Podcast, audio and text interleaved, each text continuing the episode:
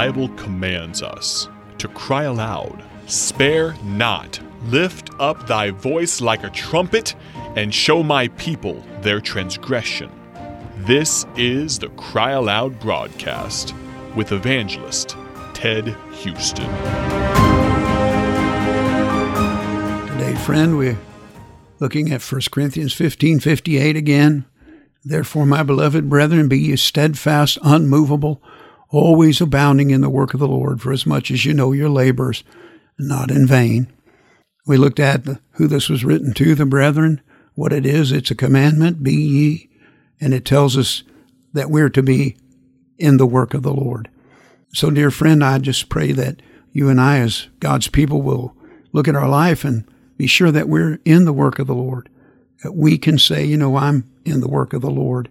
And then it tells us how to be in the work of the Lord, be steadfast. That means consistent, faithful.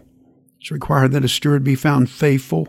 We ought to get in and serve the Lord, and we ought to continue to serve the Lord till He takes us to heaven. That's that's faithfulness. That's steadfastness. And then unmovable. That's talking about being constant. That's talking about keeping our faith. That's talking about not compromising. My faith, I should be unmovable in my faith. Nobody should ever be able to make me to stop believing what the Bible teaches. And I hope, dear friend, that you have been unmovable in your faith. Paul, at the end of his life, said, I have fought a good fight. I've finished my course. There he was steadfast. He was faithful. I have kept the faith. There he was unmovable. He had not compromised the faith. And then it says to be always abounding all the time abounding, abounding meaning to be doing not just enough, but going beyond what's enough. You and I are supposed to be Christians that don't try to just get by, but we try to do more for the cause of Christ than we've ever done before. And I hope that's your case, dear friend. And then we see the Bible uses the word abound or abundantly in the Bible, and we study these words to help us to understand what areas God expects us to abound, to go beyond the duty. And first of all, we looked at service in the work of the Lord there in 1 Corinthians 15 58. And then in 1 Thessalonians 4 1 through 7, we looked at sanctification, where he says that we are to know how to possess our vessels in sanctification honor, and that we, as, as we've learned how to walk and to please God, we ought to abound more and more. We talked about how that you and I should not just try to live just uh, just within the borders and just enough to get by so that uh, nobody preaches a sermon against. But we ought to really get serious about abstaining from the appearance of evil and living a sanctified life. And then our last uh, broadcast, we looked at sincerity, that your love may abound yet more and more.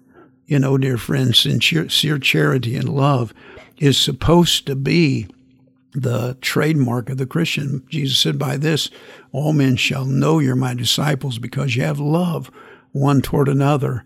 We're to love God with all our heart, not just, oh Lord, I love you, but with an intensity, with all our heart. Love Him more than anything in the world and love Him more and more as we go through our Christian life. We're to love our neighbor, we're to love the brethren, and we're to love our enemies, we're to love the poor, one of the things that's missing in our life, I believe, as Christians today, is the fact that we're not loving God like we should, loving our neighbor like we should. We're not loving uh, the brethren in the church like we should, and we're not loving our enemies like we should. And then the Bible tells us that we ought to abound in sacrificial giving.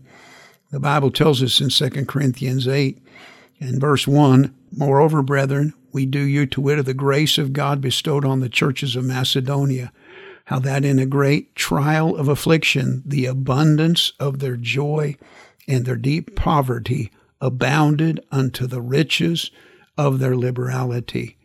He goes on to say in verse 7 Therefore, as ye abound in everything, in faith, in utterance, knowledge, and in all diligence, and in your love to us, see that you abound in this grace also. Dear friend, God says that we ought to be abounding in the grace of giving. Dear friend, the Lord's given us so much.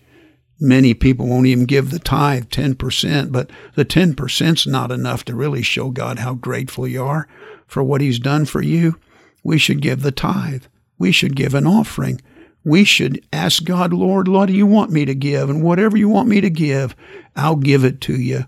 Dear friend, may we abound in giving so the Lord's work can get done.